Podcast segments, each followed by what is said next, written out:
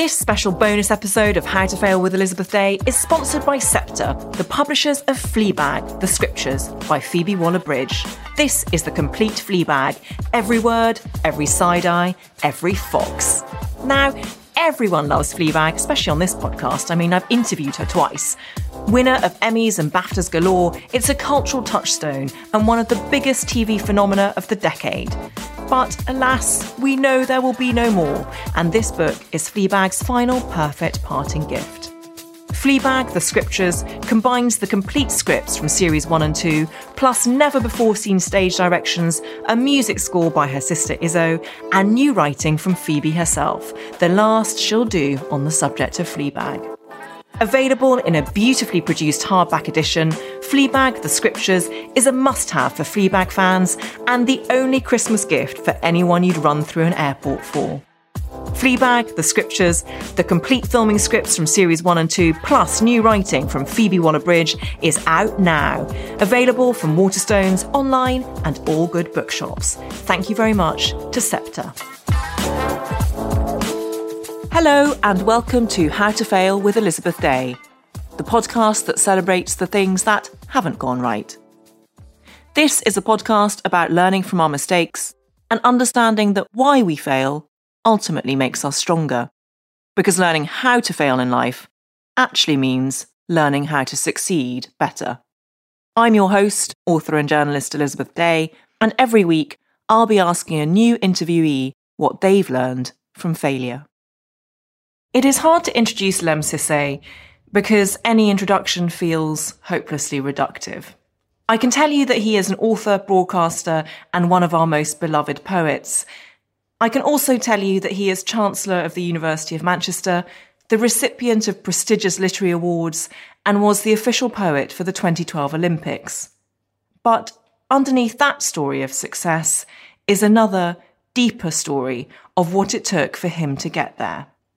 His mother was an Ethiopian student who arrived in England to attend a Christian college in 1966. She was pregnant and unmarried. Shortly after her son was born in 1967, he was taken away from her and placed with a foster family who adopted him against his birth mother's wishes. A social worker renamed him Norman, and Sissay grew up in a white, working class, deeply religious family in Lancashire. His foster parents went on to have three more children.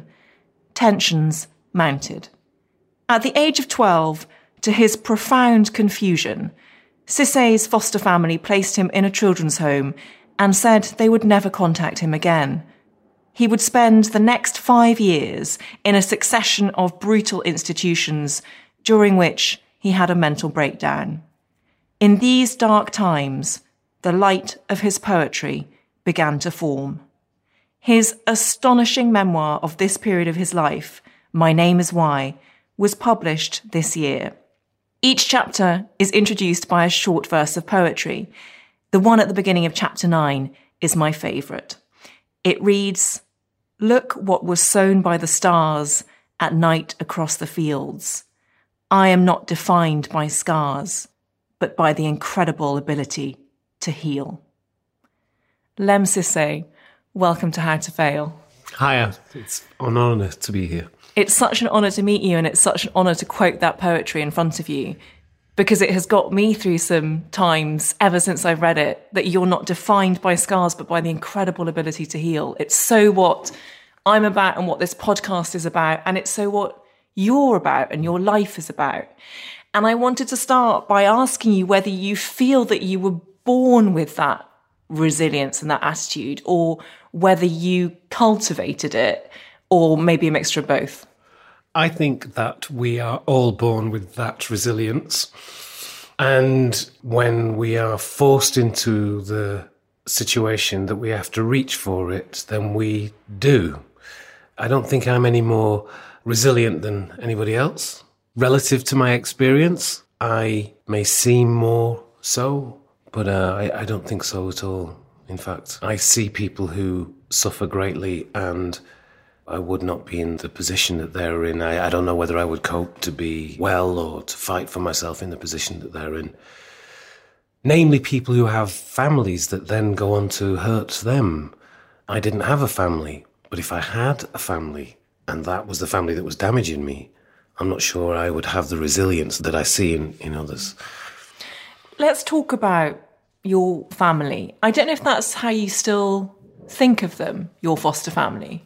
Well, they're the only family that I had. So I guess, I mean, I don't feel like I've ever had a family, but, but, uh, it's quite complicated. Well, one of the most uncomplicated and also profoundly moving things about your book, My Name is Why, is what an ebullient little person you were as a child, and you still are. but I think that joyfulness in life comes out so beautifully in the pages. And that idea that you felt that everyone was smiling, that the world was a happy place, and then you realised that it was because you were smiling at the world. Yes. Would you describe little Lemn or Norman as he was then?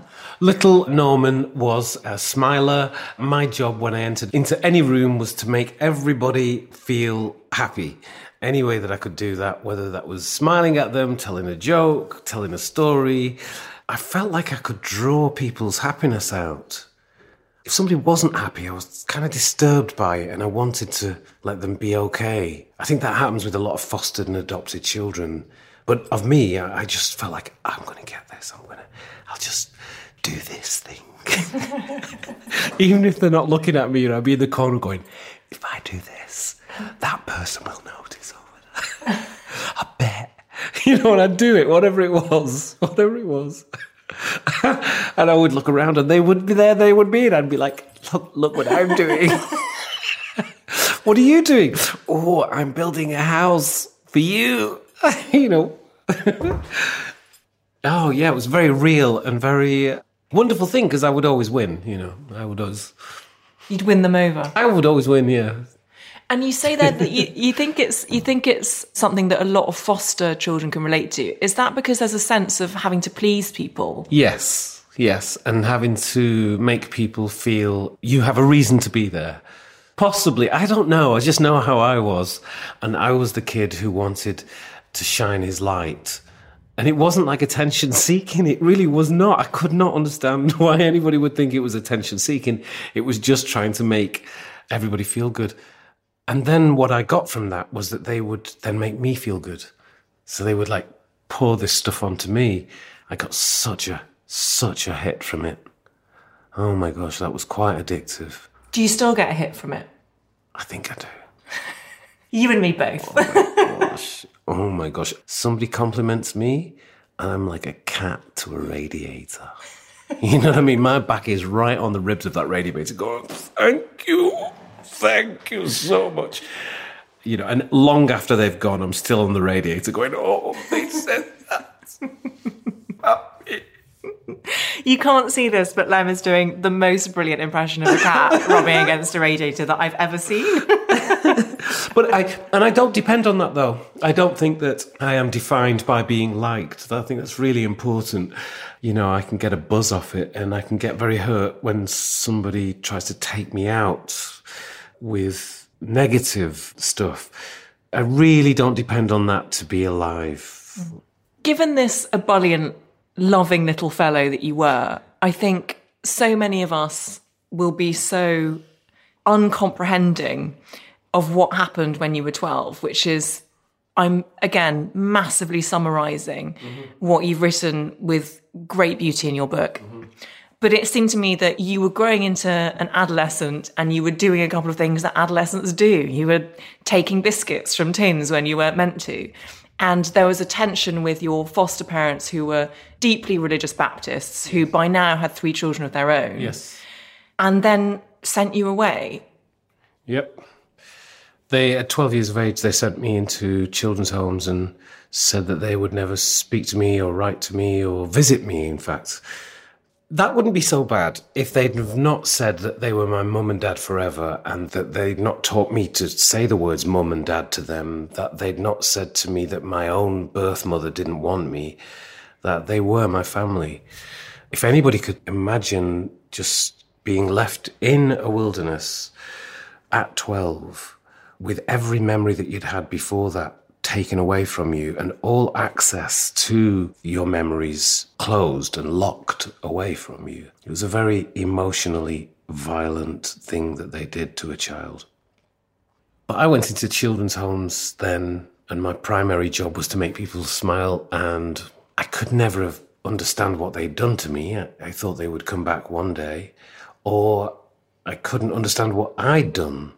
But I knew that I'd been bad because I believed that I must have deserved what they'd done to me, that I was somehow unworthy of their love. If you can imagine that smiling child just like looking for somebody to make happy, you know, in a place where that wouldn't work. Everything you were built to be was not going to work here. You were not that relevant. In fact, you're trying to make people happy was an irritant to an institution. The institutions got progressively worse, each one that you were sent to.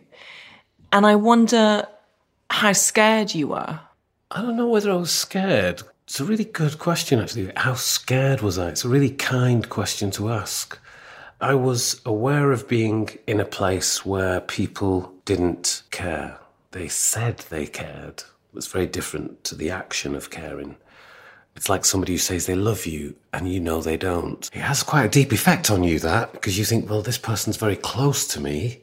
They say they love me. I know they don't. Who are they? And also, who are you and what, what is love? And if somebody's lying to me about loving me, then what is my worth? So I felt, in many ways, I was being taught how to feel worthless, and I was being taught that I was slowly becoming invisible because I wasn't seen. I would be punished if I did something wrong, but I wouldn't be congratulated if I did something right. So, for example, the first thing that I wanted in the children's home was a hug, and I didn't get hugged. I stopped being touched at 12. But if I did something wrong, the police would be called, or if I ran away, uh, the police would be called, etc. So I found myself in an institution that was based on whether I followed the rules. But in so doing, I was invisible. Mm. It's like, no, you follow these rules, but there is no end game. There's no love at the end of that. There's no hug. Without love, for a child to be told to follow any rules, it's like an emotional fascism. I wasn't scared. I was learning that I was in a trap. And the moment I realized that fully, the moment I was physically imprisoned, is when the click went off in my head when I was 17. I was like, I was right. These people do not know what they're doing. They have no reason to imprison me. They're giving no reason to imprison me. And they know that I have no family, so nobody's going to come for me. So they can do anything they want to me, and now they're proving it. I was right all along. Something is fundamentally wrong with these people around me. I wasn't scared. I was like, of course. How do you keep your love for the world in that context? Well, I knew that they were only looking after an idea of me, and that actually the freedom that I had was that they didn't care who I was. Therefore, I had to look at who I was, and I remember thinking as a child, I haven't done anything wrong here. What is all of this? They know that I've not done anything wrong. I'm not intrinsically bad. Yet the foster parents did this to me. The social services have done a series of things to me. But I'm not bad, so I can't relate to their idea of me. That's those were the thoughts in my head. So I was like, if I can't relate to their idea of me, then we're in two really different worlds. Their world is where they have to punish me and f- put rules out for me without any idea of what they're going to do with me throughout my life. And I know that I shouldn't be in here in the first place. So I need to be careful because there's nothing worse than somebody in an institution telling the institution that it's not fit for purpose because that's when it'll get you.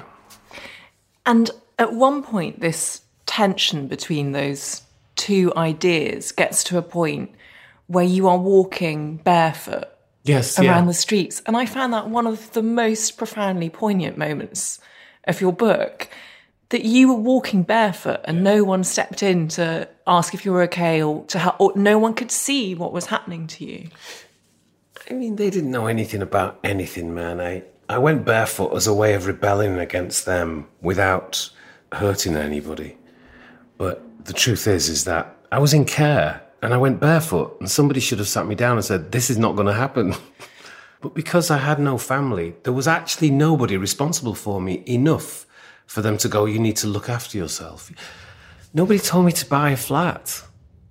I had no examples of like, you know, family at base is a set of disputed memories between one group of people over a lifetime. And I had nobody to dispute the memory of me, I had no photographs of me. You know, family is a set of, family is a place of arguments and reconciliation. And I had nobody who cared enough to argue with me or to reconcile. There was nothing to reconcile. I was simply being held. Nobody knew my story fully at all. so I had to just hunker down. You know, I had a breakdown, went barefoot. You became the keeper of your own story.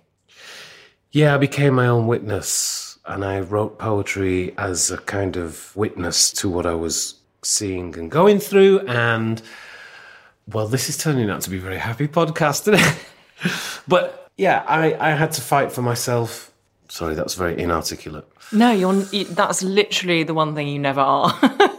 okay, before I shift on to happier notes, I want to ask you because you write with such power and such fluid lyricism, and words are so deeply important to you. Mm. What do you think now when you come across the word care? It's a one word oxymoron. The language we use is really important in our institutions and it's often aspirational. It doesn't describe what the institution is doing. It describes what the institution wants aspire to do. Once the aspirations stop, then it becomes a false description of something that was is clearly not there. Care in the community sure start. If it was so sure, it would be there still.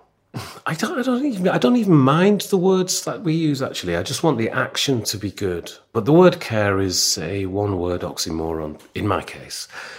In a lot of cases, care really works. Foster care works, definitely. Adoption works, definitely. Kids in care in children's homes works, definitely.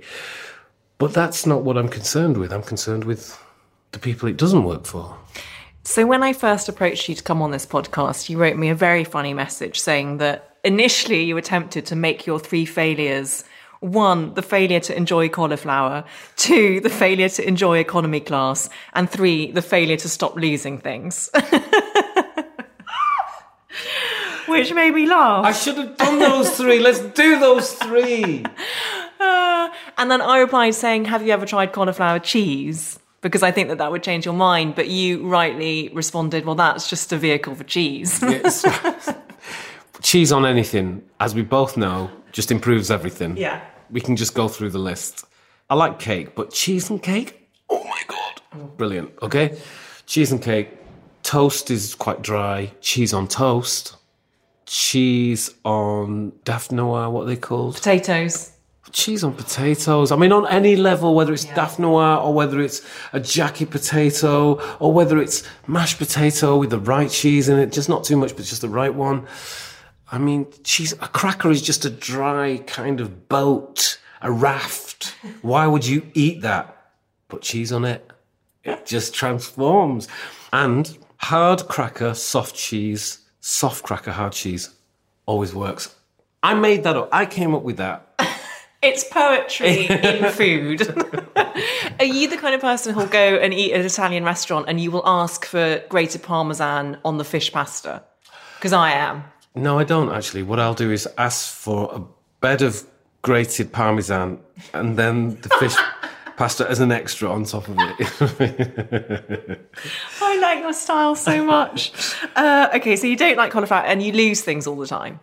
Actually, you know, the funny thing about that is that I don't lose things anymore. Since I stopped drinking, I used to drink, and, and when I drank, I just lose my keys, my bags, my just everything.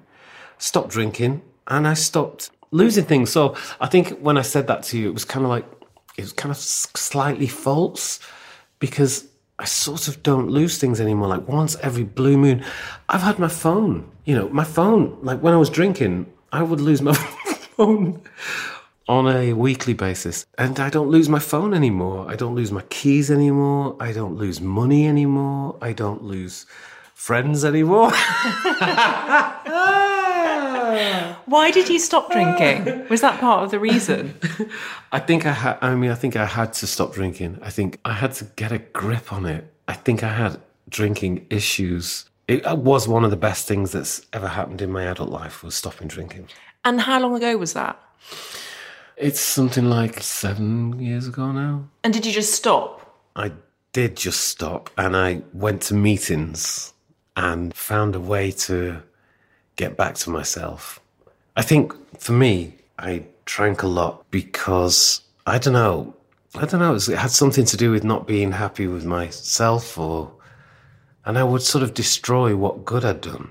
So I'd go out, I'd do a brilliant gig, blah, blah, blah, and get absolutely trashed afterwards and say some terrible things to the organizer or, you know, or worse. And I just found that negative things were happening with alcohol. So I stopped and started to get to know myself. Do you think you were angry? I mean, when you have a problem with drink, it will feed on any insecurity that you have. So, what is it? Is it anger? Is it relationships? Is it family? Is it blah? Is it your story? You know, carrying the cross. Oh, my story. You get very drunk and get very involved in my story when drunk. Is it that you feel that you're the only one who's gone through this particular thing? You know, the, it's a self pity, self harm. I'm talking about myself, not anybody else, but it's kind of self pity, self harm. And I had to get a grip on that. The book stops with me in my life, so. Let's get on to your real failures, which are not uh-huh. cauliflower and airplane related. You said to me that you failed to maintain the family that you spent your life searching for. And I would love you to unpack that a bit and tell me what you meant by that. It is unusual to be 18 years of age and be on the search to find your mother, your father, your sisters, your brothers, your aunts, your uncles, and for you to have no surrogate family and to have not had a family. So I didn't understand the rules of family. So when I eventually did find my family, and I found my mum when I was 21 years of age, and my mother's daughters and brothers when I was 32, that's 11 years of my own mum not telling me who my brothers and sisters are.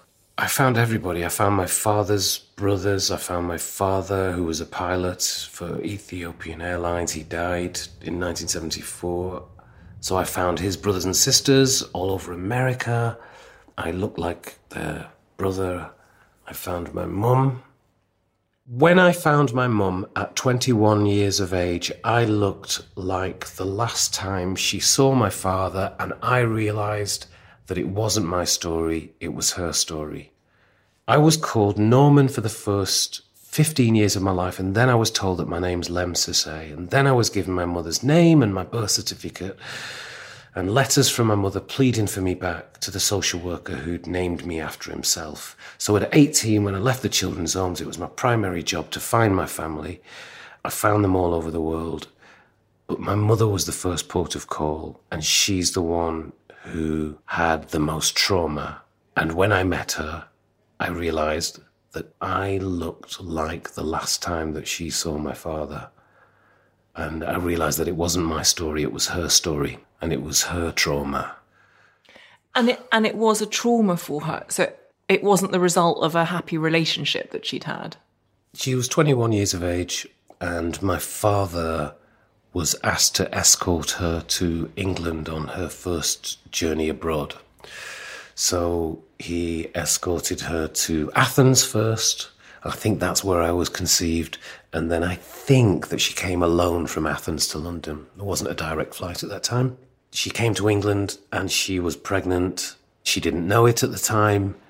And I don't know the conditions of my conception. And she came to England and then she was sent to the north of England to go into a mother and baby home to have the baby. And that's when she'd kind of entered the Philomena story, you know, Steve Coogan's Philomena story, written by Martin Sixsmith and Steve. She came right into the middle of that. So the primary purpose of this mother and baby home that she'd been sent to from Berkshire to Wigan, the primary purpose was to wrest the child from her, get her to sign the adoption papers and make a clean cut of it all. And she wouldn't sign the adoption papers. And the social worker gave me to foster parents which she wanted. She wanted me fostered. And the social worker gave me to foster parents and said, treat this as an adoption. He's yours forever. His name is Norman. And you can call him anything you want, but his name's Norman. She was 21 years of age. She was on the bridge between childhood and adulthood. She was in the north, north of England, and it would have been throughout winter. I was born on May the 21st. I know all of her footsteps, man. And I've met people who were in that mother and baby home since then who said that they were in the bed next to her, who've told me about her. My primary purpose from being 18, leaving the children's homes, is to find her, to find the story. So, yeah, you know, and then she had to kind of close that side of herself. She went back to Ethiopia because her father was dying. She tried to get me back. I know that because I, I was given the letter at 18 years of age. My social worker said somebody did love you he gave me a letter of my mother pleading for me back to a social worker whom she had asked to have me fostered to for a short period of time, whose name was Norman, and who'd named me after himself. So she couldn't get me back. She tried. She went back to Ethiopia. Her father died. She was a single daughter. She then married the vice minister to finance under the Emperor Haile Selassie. Then there was the revolution in 1973, and she had to flee the country while her children were in international schools in Paris and Belgium. I mean, her husband was jailed in Ethiopia from a very aristocratic uh, family. So that was 1974. I found her in 1988. She'd never been home. Her children were still studying. I just think it was an incredible shock for her. And also, I didn't really, I didn't understand the rules, of, part of the rules of family. I didn't understand how to behave especially Ethiopian families. It's a very proud culture, and that generation of the 60s, they don't talk about their stuff in the way that we do. We're very enlightened. You know, this podcast, How to Fail, etc.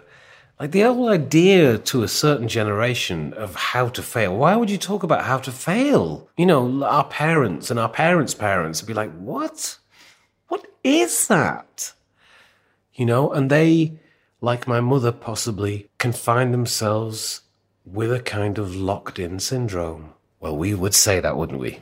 You know, maybe it's not locked in syndrome. Maybe it's just that they've worked so hard, they've provided for their children, they can't afford to investigate what they've lost. And there it was in full body in front of her, saying what happened. So I became, I believe, a threat to my mum. And I understand that. Is your mum still alive? Your birth mum? Yeah, she is. Yeah, she worked for the United Nations. She's stationed in, in New York. So, your failure, as you described it, was to have the family that you'd been searching for. What kind of family, if any, do you think you have now? I don't really have family now. I mean, can you imagine like being a family and having me be part of the family, having written about my story from the age of 18 as well? So it's kind of really complicated because the family that I found, and I have met everybody, my uncles and aunts all over America. You know, my auntie was the head of gender studies at UMass. I've got an uncle who builds houses. His name's Samson. Daniel Asgadet Alamash, who's a psychoanalyst in San Francisco. They're an incredibly big, strong family on my father's side. On my mother's side, I have got my sisters and brothers who, sister in Mali who is an agronomic expert who has a massive melon farm that she exports melons all over the world, employs people locally, you know, helps prop up the economy locally and stuff. Just incredible, an incredible family. And um, I've kind of messed it up I kind of came in not realizing that families are about secrets and are about a sort of much more tender way of, I just don't understand how it works. Basically, I walked into the front room of my family and I said, Right, I'm here now. Uh, where's the will? Anybody got the will? Do you think I might be included in your will, ladies and gentlemen? I mean, I didn't do that. It doesn't matter. But I think that I had that sort of effect. Mm. In fact, it's quite the opposite. I'm never been bothered about. Well, do you think actually you went in and asked, I'm here to be loved? Where's my belonging? Yeah, well, yes, possibly. That's possibly, in fact, that is exactly what the case is. Families already have lots of pain in them and lots of stuff, so I'm not the victim here. I just want to say because it sounds quite quite terrible, but and it possibly is, but I'm good with it. Do you think belonging is important? And if you do, where do you feel that you belong? I belong all over the place. I mean, everywhere. You know, I I, I go to Ethiopia in a month. I'll be belong in Ethiopia. I'm in London now. I belong here. I'm in Manchester. I belong in Manchester. I travel. I travel all over the world as a writer. I um, be in Australia in a couple of weeks. I don't know. I'm, I, you know, I'm. I don't have anything to compare it with. So the life I have is is what it is it feels unusual to other people, I think.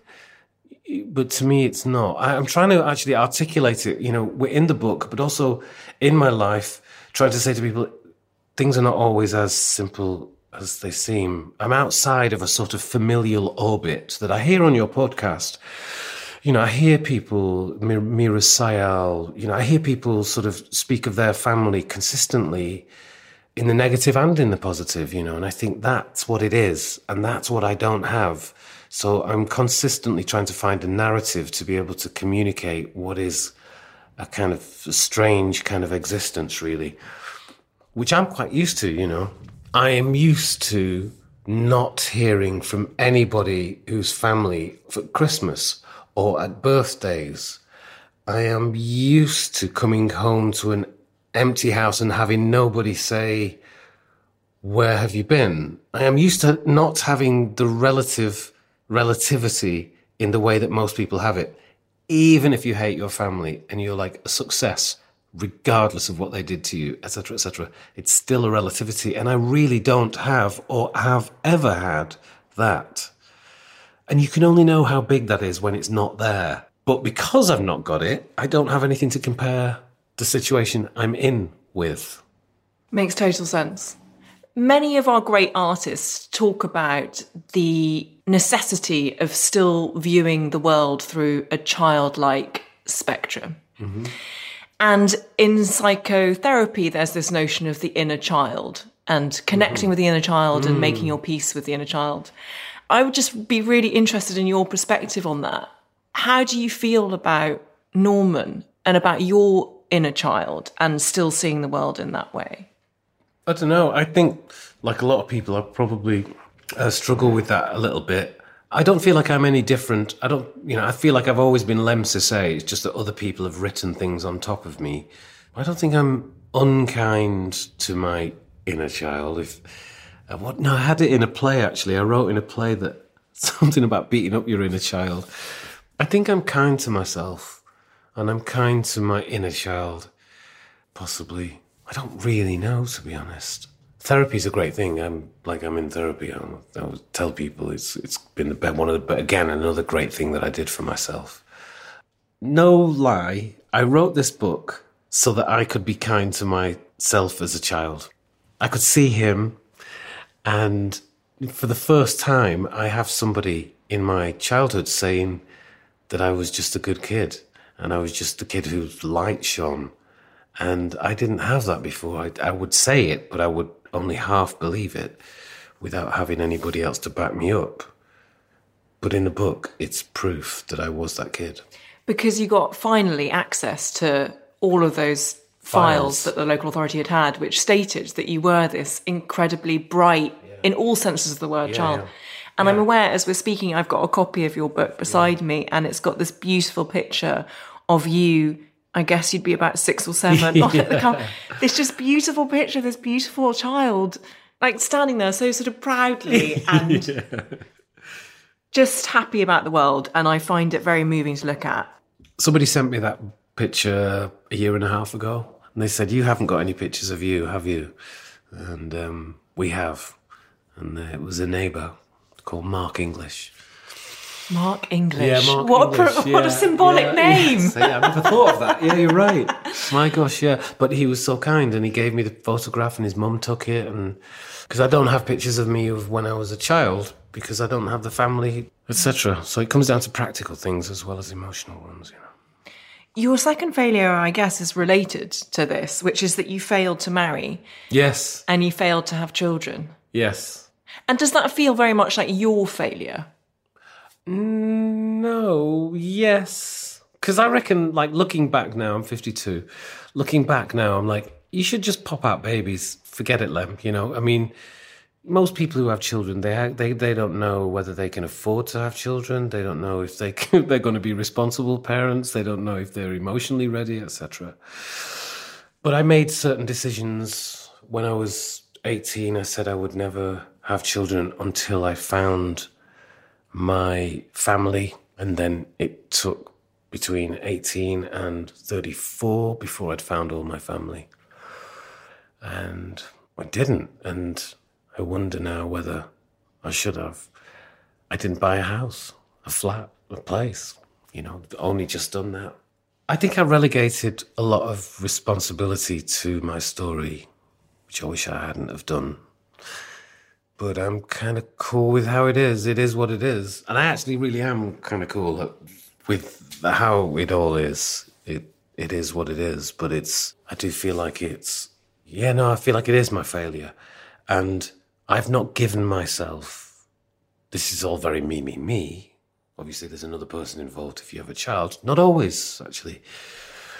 I've not given myself what people tell me is the greatest gift, you know, that you can give to yourself, which is a child, whether that's a child by adoption or whether it's a child by birth, it really does not matter.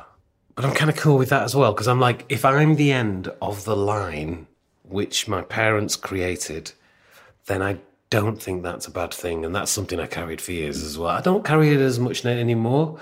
I am what and who I am. And I, I think it's all meant to be the way it is, whatever that means if I am the end of that line, considering what I know, then that's not a bad thing.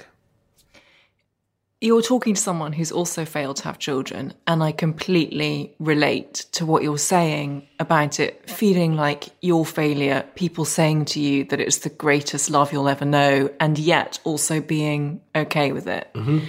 And I think you're absolutely right that you are honoring your existence by the mark that you're leaving with your poetry, with your mm-hmm, work, mm-hmm, mm-hmm. with your plays, mm-hmm. with the fact that you've got an MBE.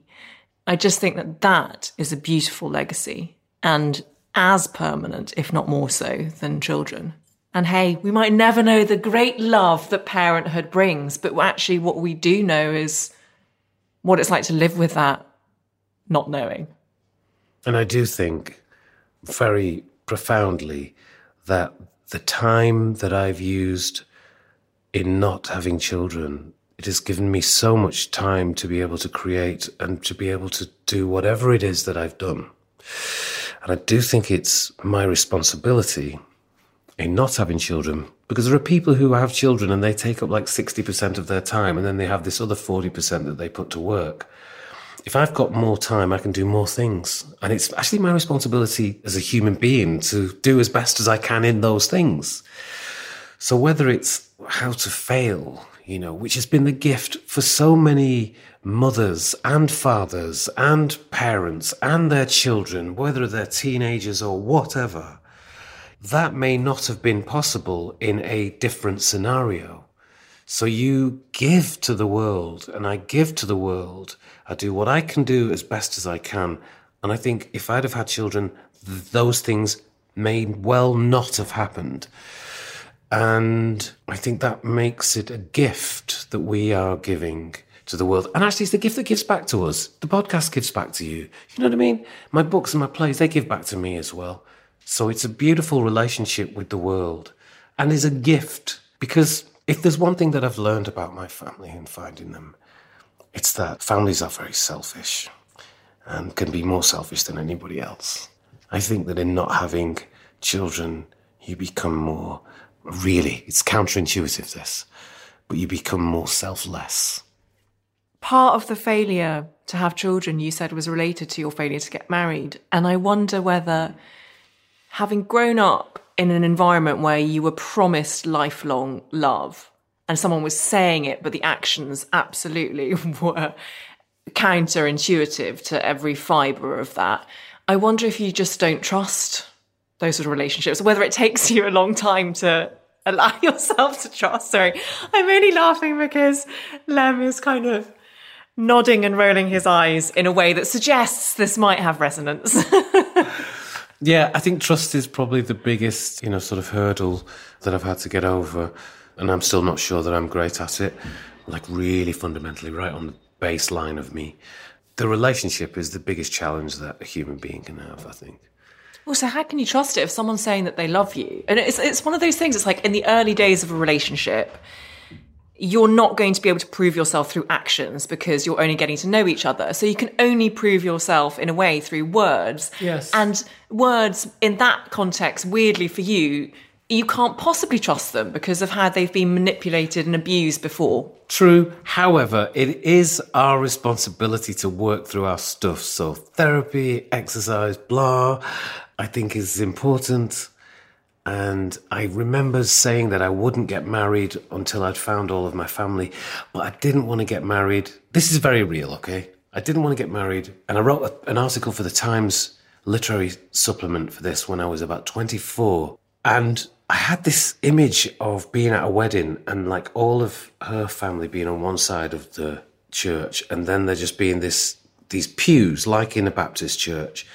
This is so over dramatic and 24 year old that I would stand there at the bottom of the church and there would just be this sort of tidal wave of blood which hit each pew and sort of came towards the towards where I was stood with my albeit shocked partner. But the point is, is that nobody would be there from the family, so I could never deal with that. Are you single now?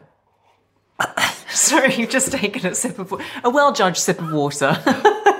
uh, yes, I am. Yeah, yeah, yeah. Are you in the market to be set up? Yes, I am. Great. Okay, this is a conversation for after the podcast. I mean, you're so eligible but you probably don't believe that about yourself. I've lived a good life. You're talking like you're 95. I know, I know, I know. Yeah. Your final failure is a, I mean, they're all big ones, but this is I failed to become the poet I hope one day to be. I know that I'm a better writer than I've become. And I spent a lot of my adult life searching for my family and getting consumed by my story. I've had no choice about that, I feel. If I had another life, I'd be spending my time reading and pursuing a line of artistic inquiry, of form outside of my own story. Do you know what I mean? Yes. I, I, and I feel really, you know, distracted by my own story I'm happy, you know, things work out how they, how they work out. I feel like I'm not the writer that I know I could have been. And every now and again, I'll write a poem or a piece of work, and I can see in it how good I could have been. So you're speaking in the past tense there, but do you feel that you could still be as good as you want to be? Possibly. It's so interesting that because I actually think all the greatest writers and artists have that feeling because otherwise they would have no drive to get better and to improve and to ceaselessly question themselves and the world. I heard uh, Sadie Jones and Philippa Perry on your very podcast, you know, speaking the same way, speaking of the same sort of insecurity or sense that they may be a better writer just around the corner.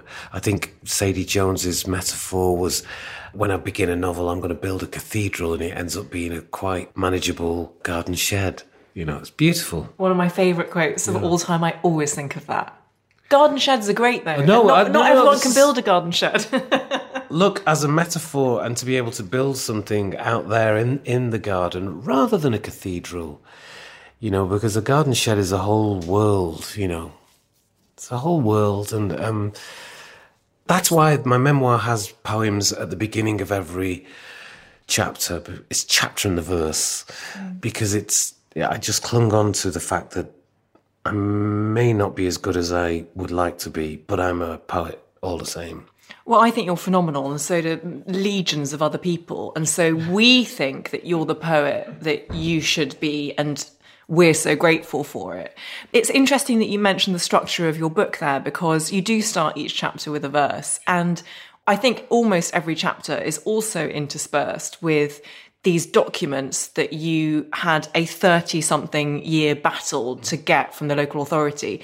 And it's very jolting, and I mean that in the best way, to go from your lyricism to this officialese, Yes. which is actually talking about incredibly moving things, but in admin jargon. Yeah. Was that a conscious decision that you would jolt us out of our?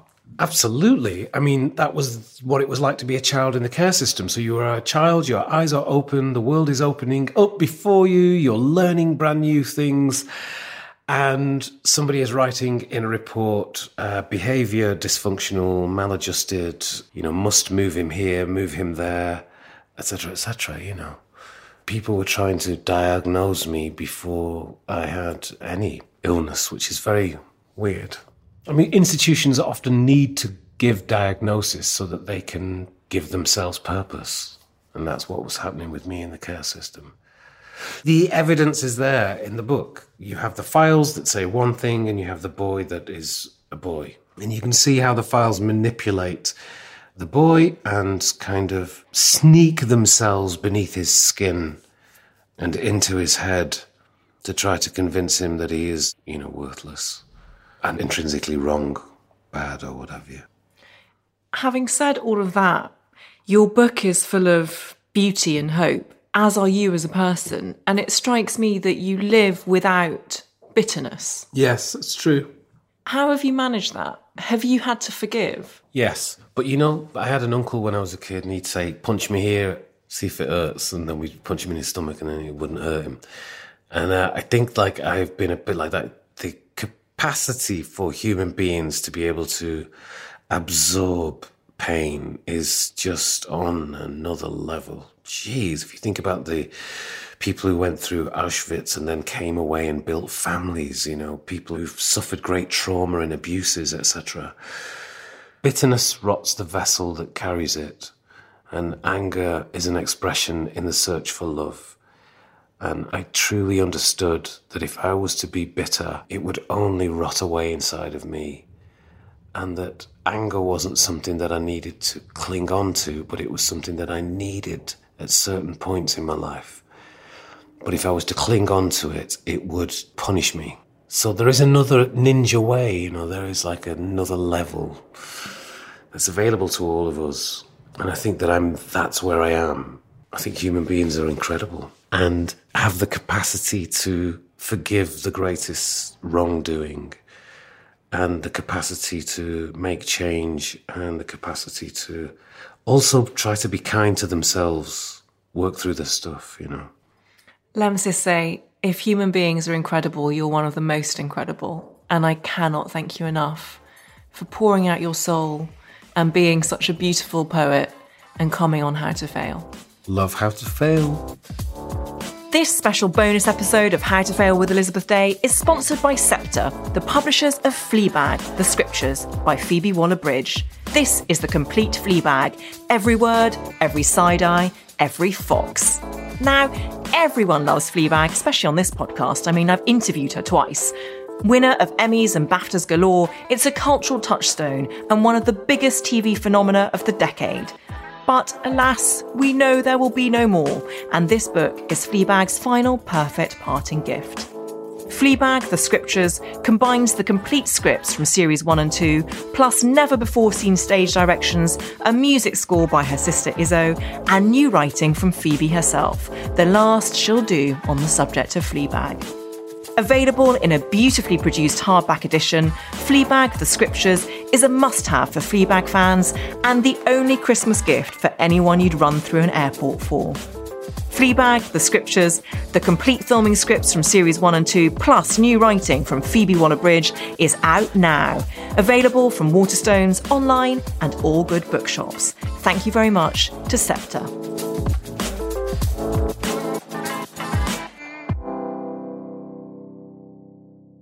If you enjoyed this episode of How to Fail with Elizabeth Day, I would so appreciate it if you could rate, review, and subscribe. Apparently, it helps other people know that we exist.